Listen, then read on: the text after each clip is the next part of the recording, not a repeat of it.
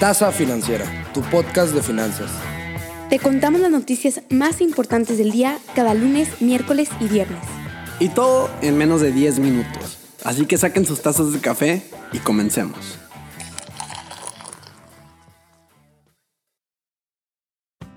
Muy buenos días a todas y a todos. Bienvenidos a un capítulo más de esto que conocen como La Taza Financiera, tu podcast de finanzas.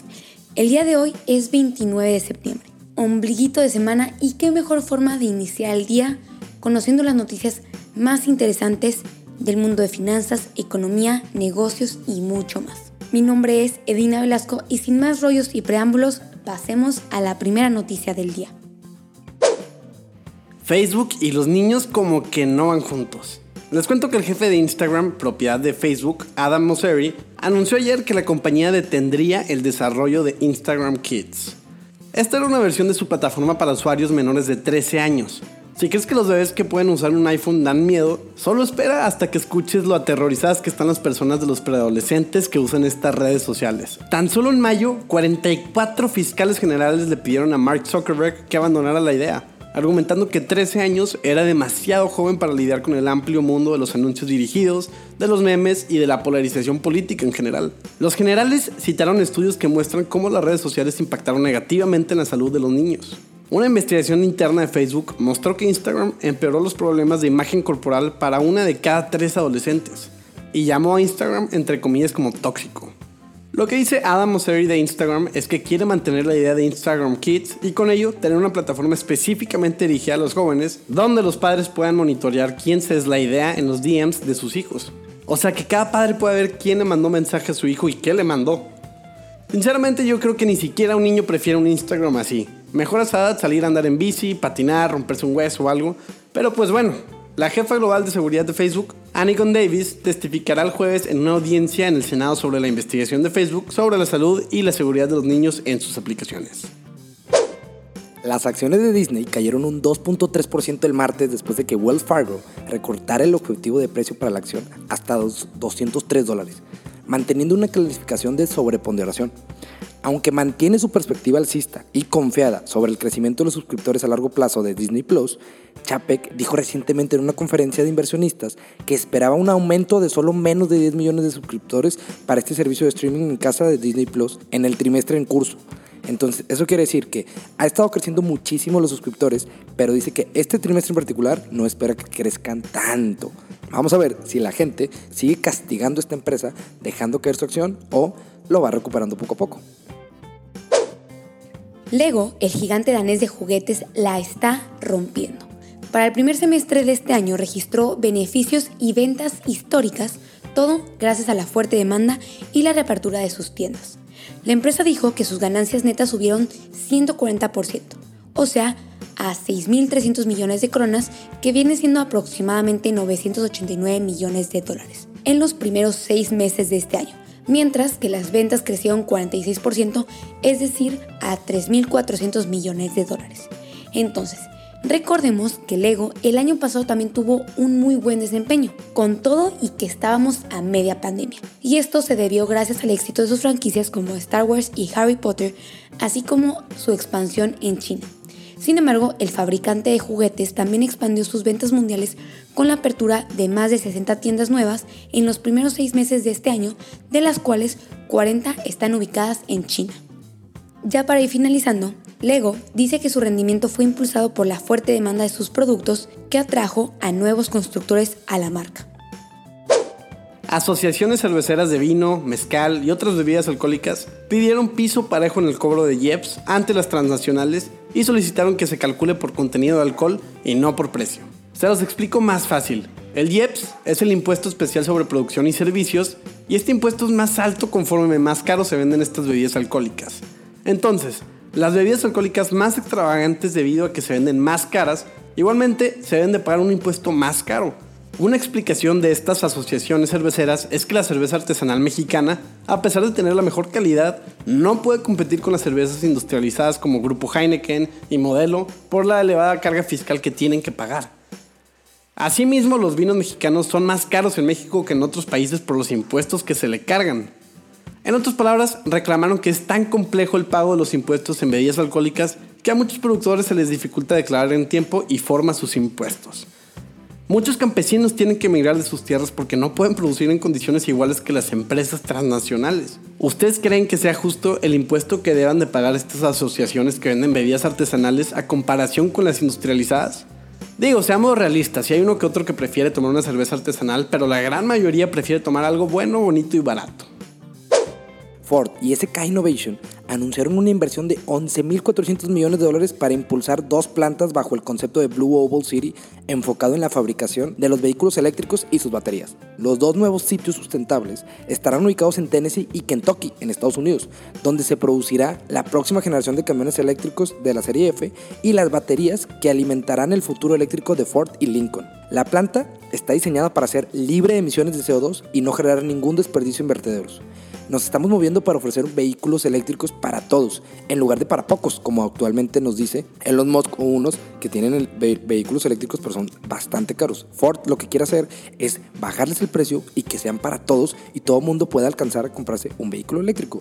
Ford planea que para el dos mil treinta hasta el cincuenta por ciento de su producción global sea completamente eléctrico, y los siete millones de dólares de la compañía es la mayor inversión realizada de los fabricantes de automóviles en Estados Unidos. Pasemos ahora a la sección de mercados, basándonos en el cierre del día martes veintiocho de septiembre, recordando que esto también es en base a variaciones diarias. Y para ser sinceros, esta semana le pegó no duro, durísimo a los mercados. Ayer martes tuvimos un decremento del dos punto cero dos por ciento en el ese and pe quinientos, seguido por otro decremento por parte del Dow Jones, siendo este del uno punto sesenta y tres por ciento. Y por último el Nasdaq con una variación también negativa, siendo esta del dos punto ochenta y seis por ciento. Yo creo que jamás me había tocado dar una sección de mercados tan bajista. Pero bueno, mejor pasemos ahora a la sección de divisas. Ahorita podemos encontrar al dólar en veinte punto treinta y cinco pesos y al euro en veintitrés punto setenta y ocho pesos mexicanos.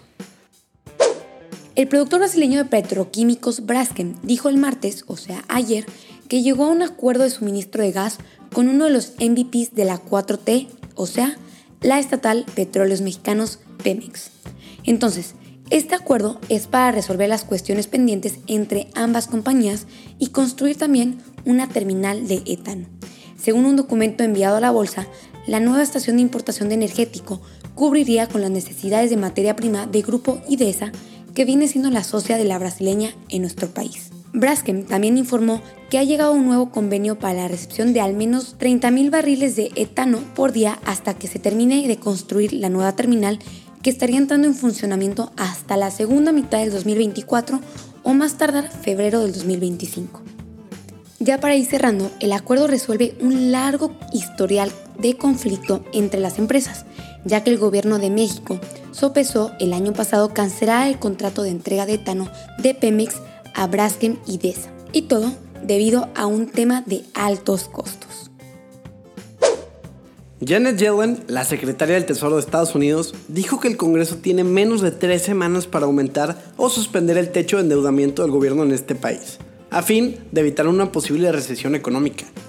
Básicamente, la secretaria del Tesoro de Estados Unidos está apurando al Congreso y les dice que podrán aumentar o suspender deuda, lo que quieran hacer, pero lo que vayan a hacer tiene que ser antes del dieciocho de octubre.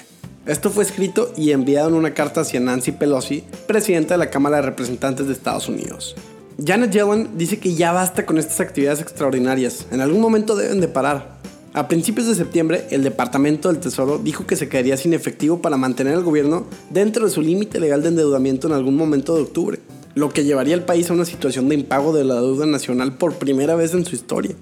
Aunque el Partido Demócrata controla ambas cámaras en el Congreso, se requieren algunos votos de la oposición para aprobar un texto de la ley de presupuesto en el país. Actualmente el tope de la deuda en Estados Unidos está fijado en veintiocho punto ocho billones de dólares. A partir de ese monto, el gobierno ya no puede emitir nuevos papeles para financiarse y por ende no podría pagar su deuda. México registró en agosto pasado un déficit comercial de tres mil novecientos dos millones de dólares, cifra que se compara con el superávit de seis mil ciento cincuenta y cinco millones de dólares del mismo mes, pero de dos mil veinte. En los primeros ocho meses del año, el país acumula un déficit comercial de seis mil ochocientos setenta millones de dólares.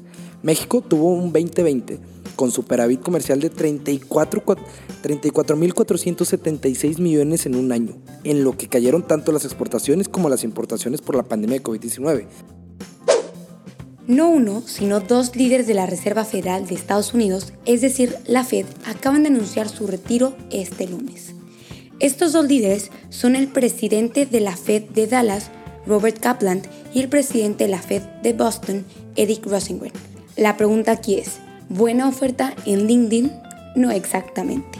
Tanto Kaplan como Rosengren han sido criticados después de nuevas revelaciones en donde mostraron que eran operadores activos mientras determinaban la política monetaria del país.